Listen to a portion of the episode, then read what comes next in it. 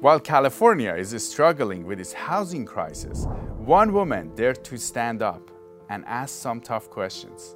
This huge project showed up with uh, the applicant being somebody from out of state, 86 units. My guest today is Christine Epperly, a licensed civil engineer and building designer with over three decades in business. My first question when the consultant came in is I'd like to see some of the other ones that you've done locally. They said, Oh, you don't need to see that. She discovered a pattern of urbanization, high density development, and an ambitious plan from the state. A concept called the 15 minute city that will change the landscape of California. So I looked at them. They're basically all the same. And I saw this language urbanization, high density, walkable, bikeable. And the potential impacts might be much bigger than we think. Living in that high density, in these small units in high density, it does something to you. Christine, it's great to have you on. Welcome. Thank you so much for having me. We want to talk to you about a phenomena that's happening in California. You know, people are, we're seeing all these apartment buildings going up. At the same time, they're very high priced, and we're told that they're affordable housing. Most of them look like luxury units. You have seen some of this happening in your community, which is a very small town in California. Um, before we get into that, can you tell us a little bit more about yourself? Yes, I'm a licensed professional engineer. I specialize in structural engineering, in particular custom residential. I've been a sole proprietor for almost 30 years in this field. And then I also do uh, architectural design for people. And I'm very involved in the community with the whole building aspect design, building, construction, etc. And additionally, I've been on the design review board in my town. And the design review board was sort of a advisory type of a board that was started by an architect in our town about 25 years ago. And so it's very friendly and loose and casual and collaborative. And what's happening in your town is actually happening across California. That's right. But your town is a good example of a place that we can examine what is happening because it's a small town. Can you tell us what did you see? Well, what happened is we, we have this design review process, and if you're doing a multifamily uh, project, you have to come before the board. And so this huge project showed up with uh, the applicant being somebody from out of state, 86 units. So they want to build in your town. So your town has 7,500 people. Is right. that as a small town, and all of a sudden there is these developers coming to build 80 units, right? 86. 86 units. Yes, and and so it came in front of the board, and we have these what they call discretionary standards, and I'll get to later why that's important. And so it, it's a sloping lot. It starts at the street at effective zero and goes up to 32 feet, so it's it's quite sloping. And in order to build his project, he needed a flat lot. So they they came in and proposed to just cut the back of the lot, making huge retaining walls, and then building this flat spot and bringing in this this development. And and uh, one of our object our discretionary standards is, does it make a, a smooth transition to the neighboring properties? well, he started out with 16 foot retaining walls. That's you know I you know so we started discussing all this and they realized that they could go in through the SB 35 process. So they pulled the project. So we have the state bill SB 35, and that is trying to encourage uh, large, high density housing projects. And um, it's, it's interesting because they, they promote it as affordable housing, but actually only a maximum of 50% have to be affordable. And, and I want to step back briefly to what affordable means because you have to get into that word. So, affordable is simply 30% of the median income in your county. So, in my area, that would make a two bedroom apartment $3,200, $3,500 would be considered affordable. Wow. Yeah, so, so um, anyway, they pulled the. Can you explain that more? Like, what do you mean 30% of the income? So, you have every area, it's usually county by county, has a, a median income. And uh, in my area, it's around 100,000. And the housing, if it's to be considered for affordable, cannot be more than 30% what you're spending on your housing. 30% of that Of the number. median income. Of that number, not your number, that number. So it's thirty thousand a year. The Right. housing has to be. So that's affordable, That's affordable. Which Uh, might not be very affordable for a lot of people that Yeah, are not in, really indeed, it's not low income. So low income is a different meaning entirely. So these SB 35 projects are uh, 50% affordable, and then the rest, whatever you want to make it. So these units that you see in your area, what, what, which what we're in Orange County. There's Right. a lot of units going up. I saw them coming over from the airport, yes, and this is what's happening in my area too. They're, um, they just designate a certain number of units as affordable, and then, and then they deed them into, they can't charge more rent for those.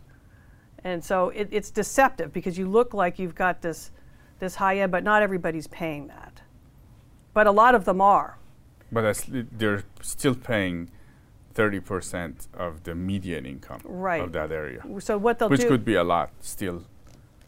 So, so, well, yeah. So, for example, I mean, I'm from Menlo Park, and I was down there with my dad, and he was showing the same thing on the El Camino, and he had talked to his real estate agent, and he told me that those were renting out for eight thousand dollars a month. Wow.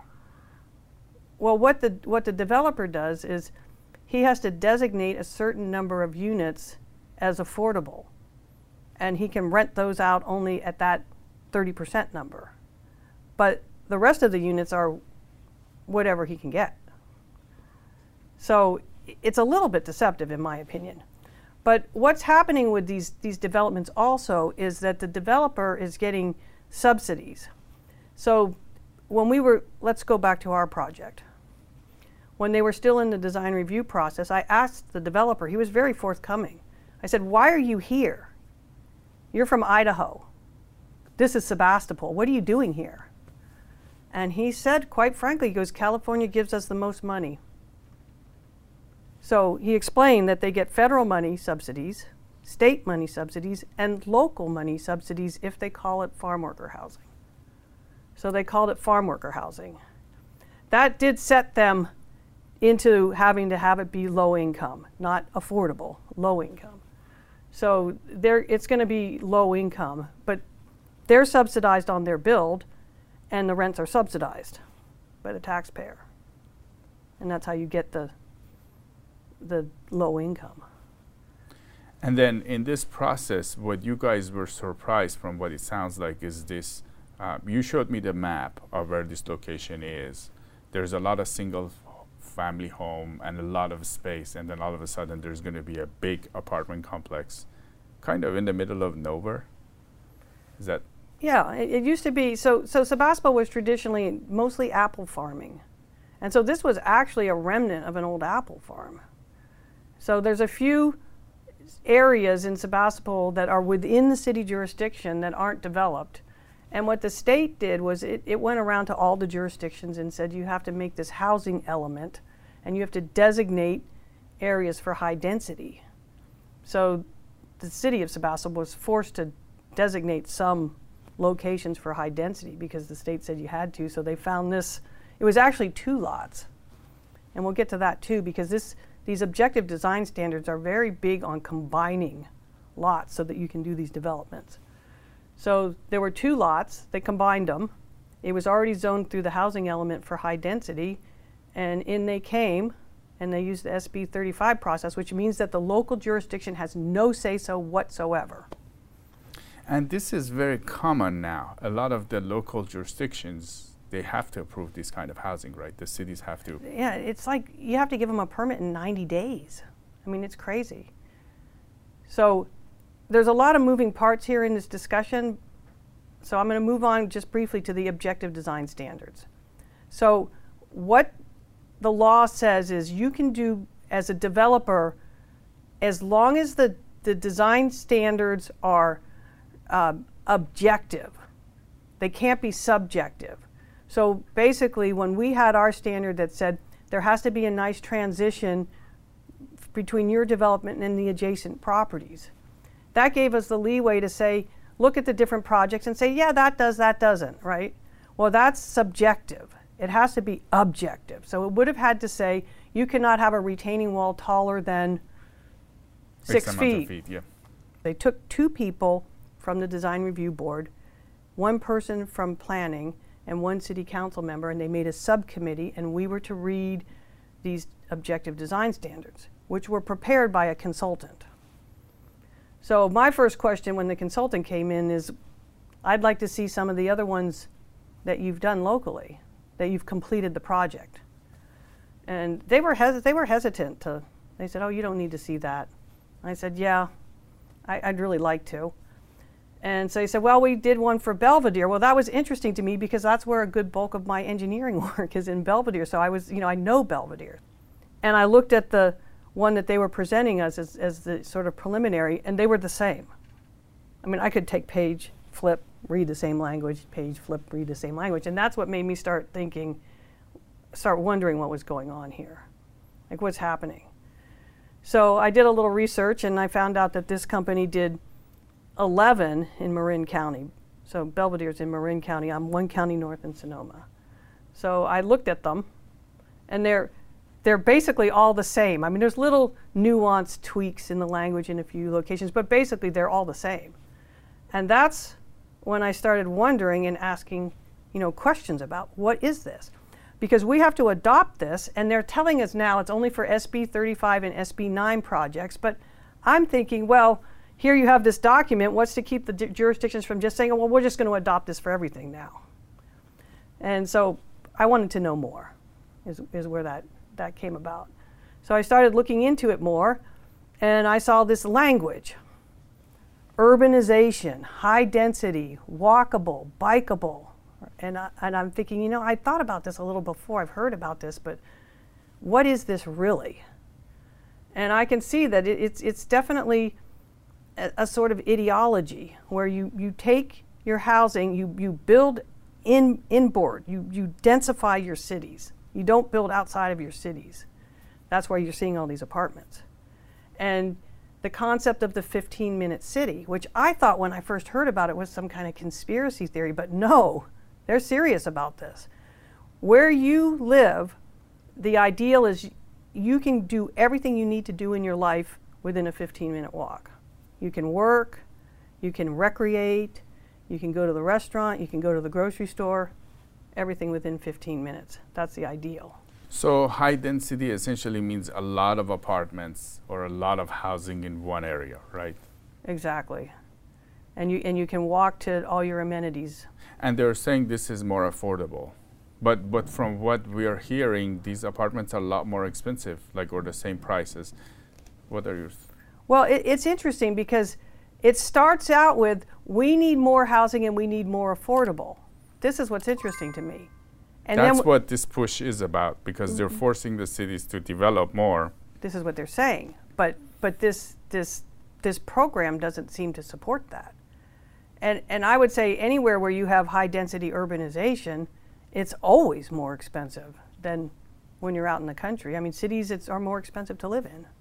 I think I think that's pretty much normal.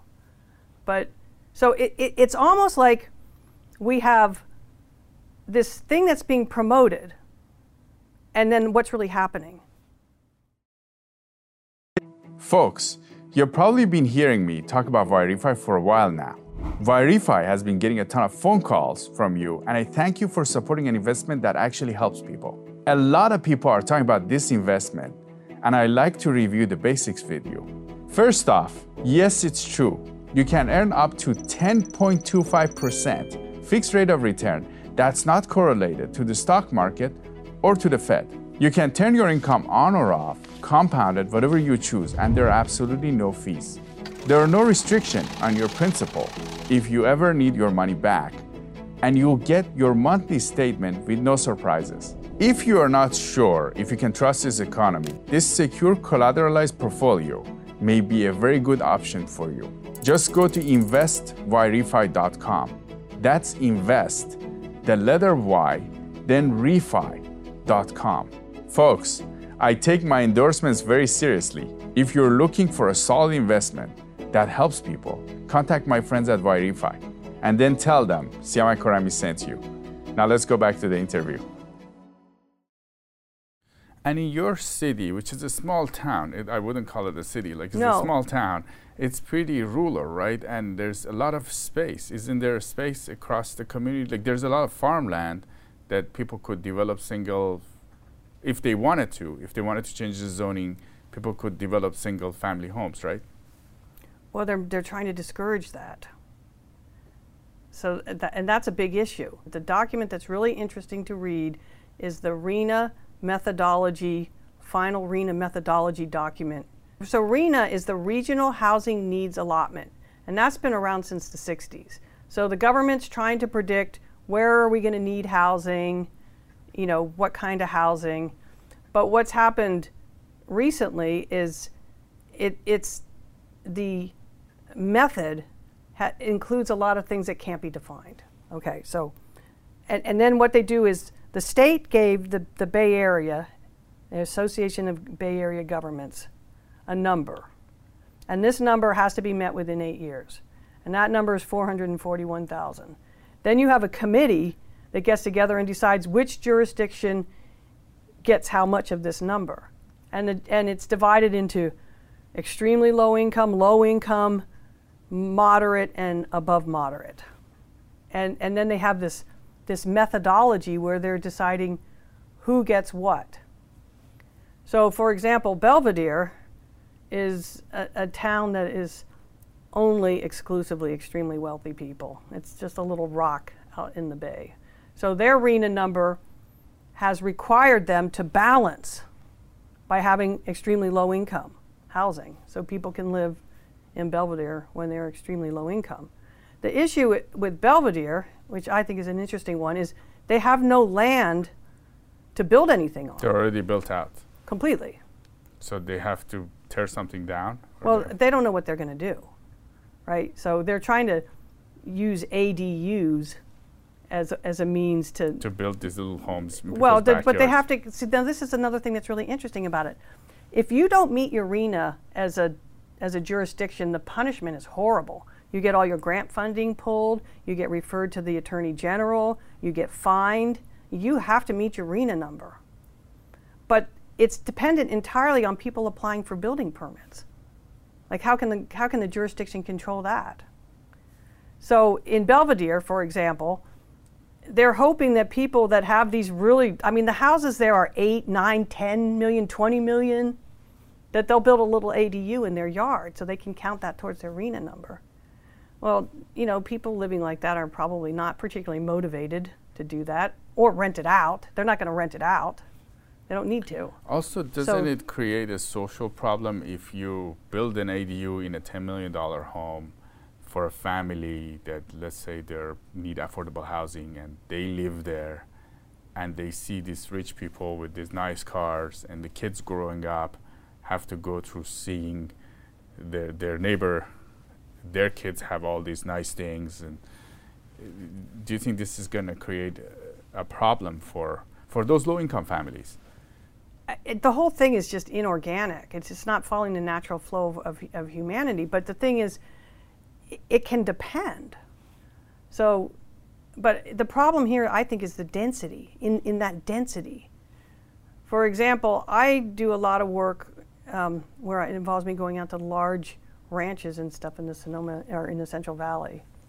And what I see out there is you'll have the the nice house of the ranch owner, and then there will be other little houses that the farm workers work in. But it, it's not, that seems to work out fine. But this is trying to put, if you've got a, a house in Belvedere and you've got a little tiny space you can put an ADU in, you can see when you have when it's more spread out like if you could allow building outside of the urban environment then you're not having you're not sharing like the wealthy part of the, the family same driveway with well, you know, you've got your your big fancy house with your pool and your cabana, and then you got the, the granny unit right there, right? I think that's going to cause doesn't- problems. Yeah. So, but the like out on the ranches, there's space around it, right? You know, so you have your own little space with your unit or your house as the farm worker. You know, And you have a different perspective in all of this because you actually visit Europe as well. You kind of are seeing you go to Hungary on a regular basis and, and they tell you because they, they've been building apartment units and they kind of we're essentially we're in California we're building a lot of apartment units we want to go in the route if people don't know about this they should know about it because we're going to have all these apartment units we're going to go in a dense we, we're planning for a dense living and you have a interesting you have an interesting perspective because you go to Hungary in Europe, which they do have these apartment units. Can you tell us what do they think of where we're headed? This is very interesting. So after World War II, the the uh, housing stock in Hungary was wiped out by the war. So the villages, you know, their houses were all bombed out, and and they went behind the Iron Curtain, and they had to they had a they had a real housing problem because everybody lost their home. So they came in and they built this high density in the cities and they moved the people in. And uh, over time, it, it, it was it, it, was too harsh on the human spirit. It, came to be known as brutalism. And uh, now, when you go to Hungary, what the, the, the remnants of this high density is where only the very, very poor people live. And they're trying to move people back out into the, the villages and, and rebuild into the villages. So it's kind of the opposite of what we're doing now. But the thing that's interesting about Hungary going over there is that the Hungarian people have always looked to California as like a beacon, like we all want to go there. And now they're looking at these YouTube videos and they're seeing all these problems with the with the the homeless and with the crime and and everything and, and they're they're asking me, What are you doing? Why are you letting this happen? And additionally, and this is this is really interesting. They'll, they'll say to me, This is our hope. You're our shining light. If, if, you, if the light goes out, we have no hope. Like, eh, you need to have something to aspire to. Now, why do they call it brutalism to have these to be in these apartment buildings? Living in that high density, in these small units in high density, and not going very far from your house. Now that happened organically in Hungary because they didn't have any personal transportation right? Which part of this program is trying to take that away? It, it does something to you. It, it, it makes you lose confidence. You, your, your world becomes much smaller. You, you, you, you have a low self image. It's, it's brutalism. And this is really interesting to me because we have a program where we're taking inner city kids out to like Wyoming and to a ranch and they've never been more than a few blocks from their home. And we're taking them out there and they're having experience with horses and they're in the outdoors and they're riding horses and they're going fly fishing and having cookouts and everything. But what we found with these kids when they first first come is that they have no confidence. None. And and, and they're defensive and they're afraid. And you give them a couple weeks out there with the horses and the fishing and the hiking, and they change. So this is brutalism. But right now, it's the trend here. I mean, I'm probably one of the few people, certainly in my town, that would, would say this. They get run out of town. So essentially, what California is doing, which in your town, which when I saw the pictures, it doesn't really make sense to put a big building in the middle of, you know, ranches and homes that have big backyards. And it, it, uh, what's happening in California is we're building these communities in the middle of the, the towns and suburbs, which essentially you're saying it's not going to really get the people out of those communities anyways because they're living in this confined space. Well, and what they want to do, so this is the other aspect of this of this program. Make sure that you don't provide enough parking. So this development that we're getting, the 86, there, first of all, the, the road narrows down in that location, so there's no possibility for street parking in the proximity of the units.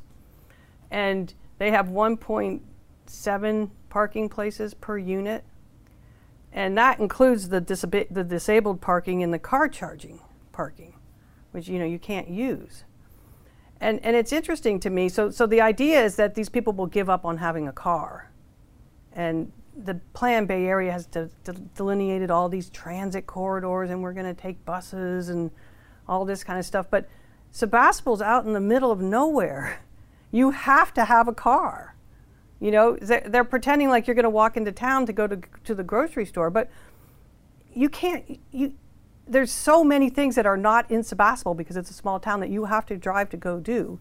That these cars are going to be there, you know, and and you talk to a normal modern family, the husband has a car, the wife has a car.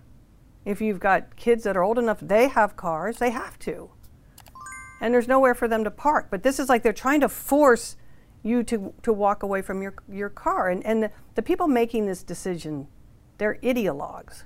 Like they see this wonderful, happy situation where everybody, you know, car shares or walks or, you know, whatever, and, and we save the planet from carbon dioxide or, you know, whatever we're trying to do here. But it's not real. You're trying to also help these people by by bringing these uh, low-income communities in the middle of certain communities that are affluent, right? Is that this is part of the program. Yeah, so they've, they've gone through and they've, they've delineated the areas that, that they consider are, are underprivileged. And, and so, and, and, and they've ranked the RHNA number so that if, if you have a lot, if you don't have a lot of people in lower end housing, low income housing in your area, then it needs to be balanced by bringing those in and that's reflected in the RHNA number. This project that's come into our town is a RHNA number, number driven project. I mean, we have to develop a certain number of these units. If you really enjoy California Insider and you think we have a valuable program, I highly recommend watching our documentary, Leaving California. It's a 70 minute documentary. We went so in depth it's my story going across the state and finding out what's going on. Why do we have people leaving this state? And if there is any solutions for the state so we can stop this exodus. Click on the link below and subscribe to Epoch TV. By subscribing to Epoch TV, you can watch this documentary, Leaving California. Not only you can watch Leaving California, you can watch many other content and documentaries and shows and programs. And it has tremendous value because a lot of this content is nowhere else to be found. Click on the link below, and I hope to see you there. The homeless problem is getting worse, it's not getting better. Crime is getting worse, it's not getting better. Regulations are getting worse, it's not getting better. People are bailing on California in record numbers more than half of Californians are considering moving. It might be harder to find a U-Haul than to find your next home. The exodus of people moving out of California is not new. Ex no sane person would want to leave California if they could make it here. For the first time ever, people are leaving. In 2020, California lost 650,000 people. First time in my lifetime I've heard that. I'm leaving California. Why you should consider moving to have. We're gonna miss you guys. Several high-profile companies like Tesla have moved their headquarters. I'm out of here. This place is going to sink. Watch, they already have high taxes. This is just the tip of the iceberg. California treats businesses like criminals and taxpayers like organ donors, and people get tired of it. Here's some of our costs. Drivers are paying at $7.39 a gallon. $3 million. This is like a normal house. Our problems are man-made. All you have to do is pay attention. Here is what I found. I can't be the only person who's seeing this. The California legislature can't go on forever like this. This is a form of self-destruction. When I came here 22 years ago, it was a different California. Where is the state headed? California will deteriorate. Where'd the money go? This is because of stupid policies. There's no other word for it. The politicians are making money off our problems. People were tricked. They're being lied to, and their way of life is being destroyed. There's a lot of people that you would be surprised by their stories. My entire family is leaving. You know, we left all of our friends behind. Hey, live a day or two in our shoes. We're going to lose the very core values that built this state. California's bad ideas go national really fast. And if California fails, the United States failed.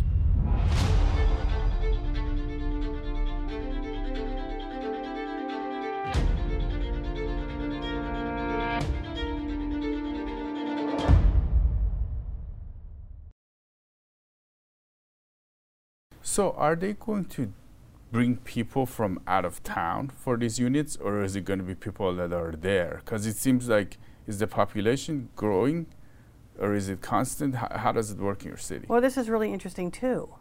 So, so this this particular project has to be farm worker. So, where where are the farms? Like if they were from from where we are. So we have a lot of vineyards, but the thing about vineyards is is they really only have they're labor intensive for a very very brief time, which is pruning and picking, right? So what the vineyards typically do is they they contract out to companies that that have crews that they bring around, and you know do the work when the work's needed. So I, I can't imagine that, that there's all these low income farm worker people. I mean, I could see out in the Central Valley maybe, but so I, I don't I, I don't know. I don't know where they're going to come from. They're not. They're not local. The other thing that's interesting is this. So they have to drive then further probably to get to these buildings. Well, they're okay. For sure, the location of this building, nobody's walking to work in 15 minutes, and there's no public transit to take them anywhere. So yes, they have to drive. This was one of the things that we were discussing when we were still, when it was under the purview of the design review board, we were asking them about this. And, and they just kept saying, these are, th the state law says we only have to put this much parking in, and that's what we're doing. There was a time not too long ago that we could have done something about it, but now we can't. And this all happened at the same time. So, you know, we had these initial meetings where we were commenting on the project, and then we got shut off because of the SB 35. So, what ended up happening with, with these people, I felt sorry for them because the public comment on this was during COVID, suddenly everybody's on Zoom. So you, are sitting on the Zoom meeting, and these poor people that aren't sophisticated with computers, some of them are, you know, spend half of their three minutes saying, "Can you hear me? Can you see me? Do I have this on right? Right?" And you know, they have just a couple minutes of this really critical thing to them, and then they're just cut off. But then, it, you know, at least they had a chance then, then it moved into SB 35. And, and, and the attitude was, well, you're living next to a project that's zoned for high density. You should expect this. So it, it, it's, it's, it's just a difficult situation. Now, there's another side to this where people say state wants to solve the affordability problem with these kind of projects. They want to make it more affordable. Do you think these units will be costing less to make? Well, this is interesting. So, so they ha- they're saying that that it's unaffordable now because there's not enough units. That's the reason. So if you make a whole bunch more units, it'll drive the cost down. But that's actually not the case. So what's happened in construction in California, actually the material aspect of this is, is everywhere. When when the lockdowns happened, the producers of materials didn't know what was going to happen. They had to shut down their operations and there became a, a, huge shortage of materials because interestingly enough the construction did not slow down. I mean when the lockdown started i thought maybe everything would slow down in, in construction too but it did not. So it peaked the price. I mean the prices of, of everything in, involved in construction your concrete your rebar ties your form boards everything is two to three times more than what it was before covid. And now they're not going back down. That this is now the new established price so you're looking at building the most basic unit at $600 a square foot. So, for example, I live in a 1,200 square foot house, and if I had to rebuild it for you know fire or something happened, uh, that would be $720,000 to build a 1,200 square foot. And this is when I'm saying $600, I am talking about your most minimal material that's probably not going to have very good durability my contractors are telling me, oh no, you got to move up to 800 to 1,000. Well, this is, these are fixed costs. I don't care whether or not you're building an SB 35 project or you're building a house. Those costs are there. And this whether is whether you're building a multi unit or whether you're building a, a regular Right. And home. a multi unit one is, you know, you're going to get some, some break, you know, because of the size. But lo and behold, what are we finding out? We hear about these, these uh, homeless apartments that were built, I think it was Venice Beach they said, oh, it's $700,000 per unit. And I'm thinking, yeah, it is. And the other aspect that's driving up the cost is the labor. So what my contractors are telling me is ever since the COVID lockdowns, that they can't get the good workers.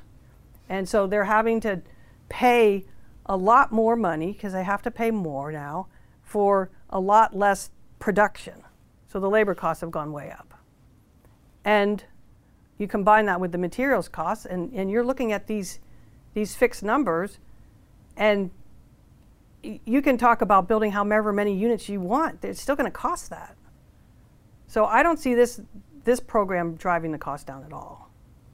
So we're building these complexes, multi-unit complexes in, in suburbs. We're forcing this development. We want to do it. The, the state policymakers they want to do it because they want to lower the cost of housing. They also want to ha have some cl climate initiatives. They don't want people to drive. But from what it looks like, it might drive it might not do much about the cost, and then it might also not have a lot of impact on driving because a lot of these areas are not in the urban areas, right? Well, yeah, it's it's ridiculous, and and the thing is, is when you're looking at the cost, there's all these state mandates that are driving up. All my contractors know exactly what I'm talking about. You you know you can't use gas appliances anymore, so now you have to use these heat pump units, and that's a whole nother process and cost. And then you've got your energy requirements for insulation and, and lighting and everything. It's so onerous. And they just passed a new code in California that made it even worse. And you start to add all these things up and, and it's just it's just unaffordable. But it's what's interesting to me is it continues. I mean, I, there's no shortage of, of work if you're in the building environment right now. But the prices are astronomical. And you don't think this effort of building affordable housing is going to solve it? Well, it's not affordable housing. So they're just saying if you build more units, there'll be enough units that the price will go down. That's the thinking. But that's not what's happening because it still costs that much to build those units. So they still have to sell for the price point based on the cost because we're not looking at what's making them costly. It's not because there's not enough units. That's not the reason. In fact, I can tell you that for sure because the landlord tenant laws in California are so onerous that we have a massive amount of unrented out units that exist right now. And uh, I had a conversation with a lady that ran for mayor of San Francisco, uh, and she was involved with the Chinese community, and she told me there was 40,000 unrented units in San Francisco because they don't. It, if you rent it out, they're worried that you're not going to get the tenant out, or they're going to you know, the, it, the laws favor the tenant. So, so, people are afraid of renting, and then they don't want to. Then the price goes up because there's not. Well, those units. units aren't there, right? So now we're going to build more units, but we've got the cost of the units. So, like, if we could rent out those units that are already existing, then you could go back to a more affordable price because you don't have to pay to build them. You're building these new units. You got to pay to build them at these costs that I'm describing. And these costs are fixed costs. You can't make them go away unless the prices of everything just start going down. And I don't see that happening. So in a way, it's it's not well thought out. But in addition to that, there's this sort of underlying agenda, and that is what is called form-based code.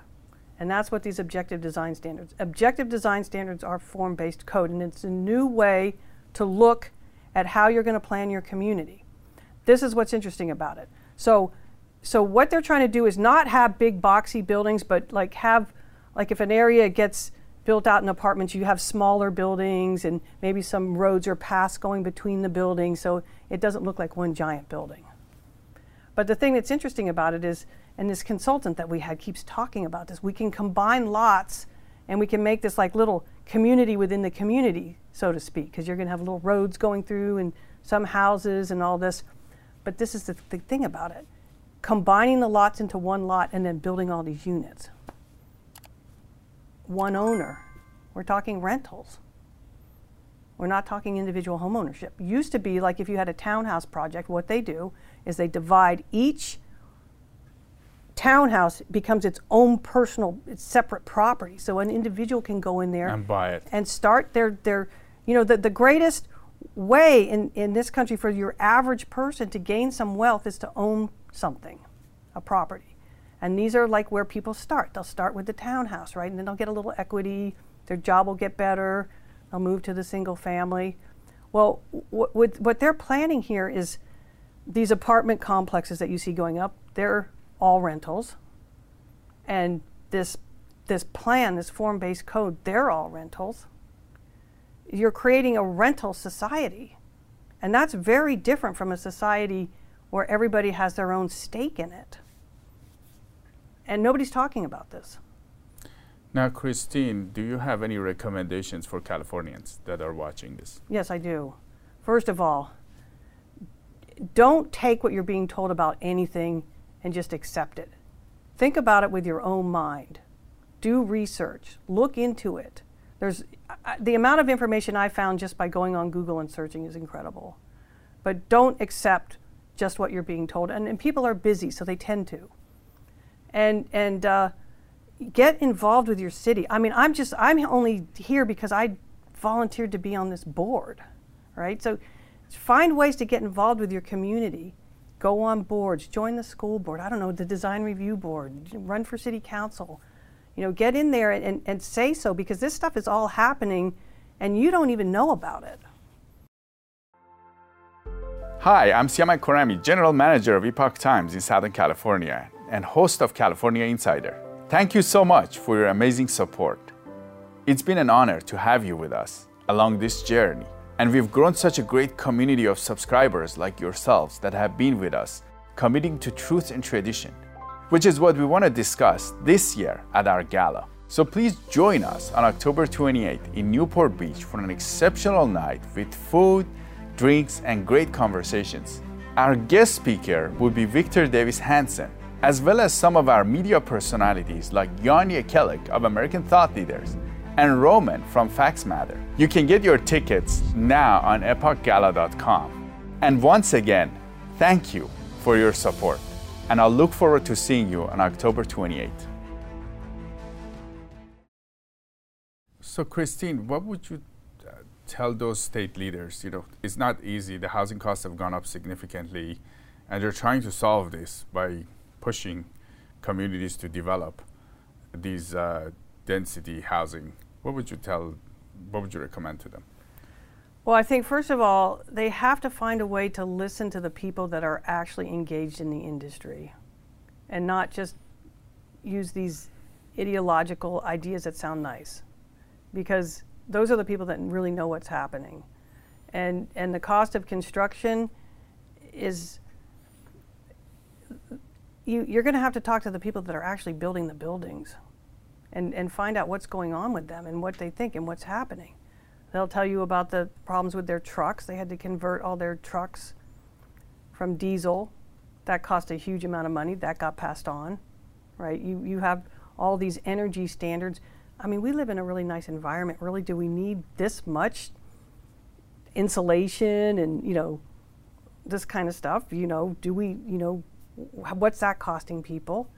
And, uh, you know, listen to the people. I don't know how you get to that point where you're actually, it's an interesting situation because people that are actually working and doing stuff, building buildings and transporting the materials, they're working and they're busy, right? And so they're not like available. They don't come to the meetings, the planning meetings. They don't come to them who come to the planning meetings are the people that have these nice ideas. They got a little bit more time, maybe they're not working so much, and the ideas sound good. You know, let's let's bring everybody into the city so that we can protect the environment outside the city. That's kind of a thinking. Well, is that practical? Is that reasonable? I think I would give the leaders the same advice I just said to the people. Don't just take these ideas, think them through, drill down on them, ask yourself questions. Why is this working like this? Does this work? Will this work? What are other options? Listen to people that have other options. Don't shut them down. I mean, people with different viewpoints are getting shut down and not allowed to speak. We have a huge amount of houses built in the 50s, 60s, and 70s that are at the end of their lifespan because people can't afford to, to make the repairs that are needed at this point and let's find a way maybe to encourage that a little bit. Try to help those people out so that they can go in and encourage in, encourage home ownership. So they're going the opposite direction. I think if people can find a way to get in and, and own the home, then they're going to be they're going to have pride. They're going to have they're going to have their foot in the door. They're going to feel that they have something of value. When you're creating a society of renters, that's not going to happen. There's no way that's going to happen. This is what happened with the stack and packs in Central Europe. They were all owned by the government. And people were renting. And there was no motivation to fix them up, maintain them. Why would there be, right? Who's going to do it? The, the person that owns the property does that. They're motivated to do that because they have a stake in it. Do you have any other thoughts for our audience? California is, is a great state, and there are just awesome people here. So let, us just let's just start talking about it. Don't be afraid to talk about these things. Don't get let yourself get shut down because we can save this state with all the incredibly wonderful people that are here. So just just start talking about it to everybody, grocery store line, wherever you go. Just start talking and don't get shut down. Don't get told you're a climate denier or a racist or whatever, you know, just ignore that and just carry on. Because we are a great people here, the best in the world, in my opinion. Christine Epperly, licensed civil engineer and building designer. It was great to have you on California Insider. Thank you very much. It was my honor. If you like the show and our content, you should go to insiderca.com and sign up to our newsletter because we never know what can happen with social media and other platforms in terms of distributing our content. If you'd like to come on the show and be an insider, you can reach out to us at cainsider at epochtimesca.com. Again, it's cainsider at epochtimesca.com. We'd love to have you on the show to tell us what's going on in your field in California. Thank you for watching.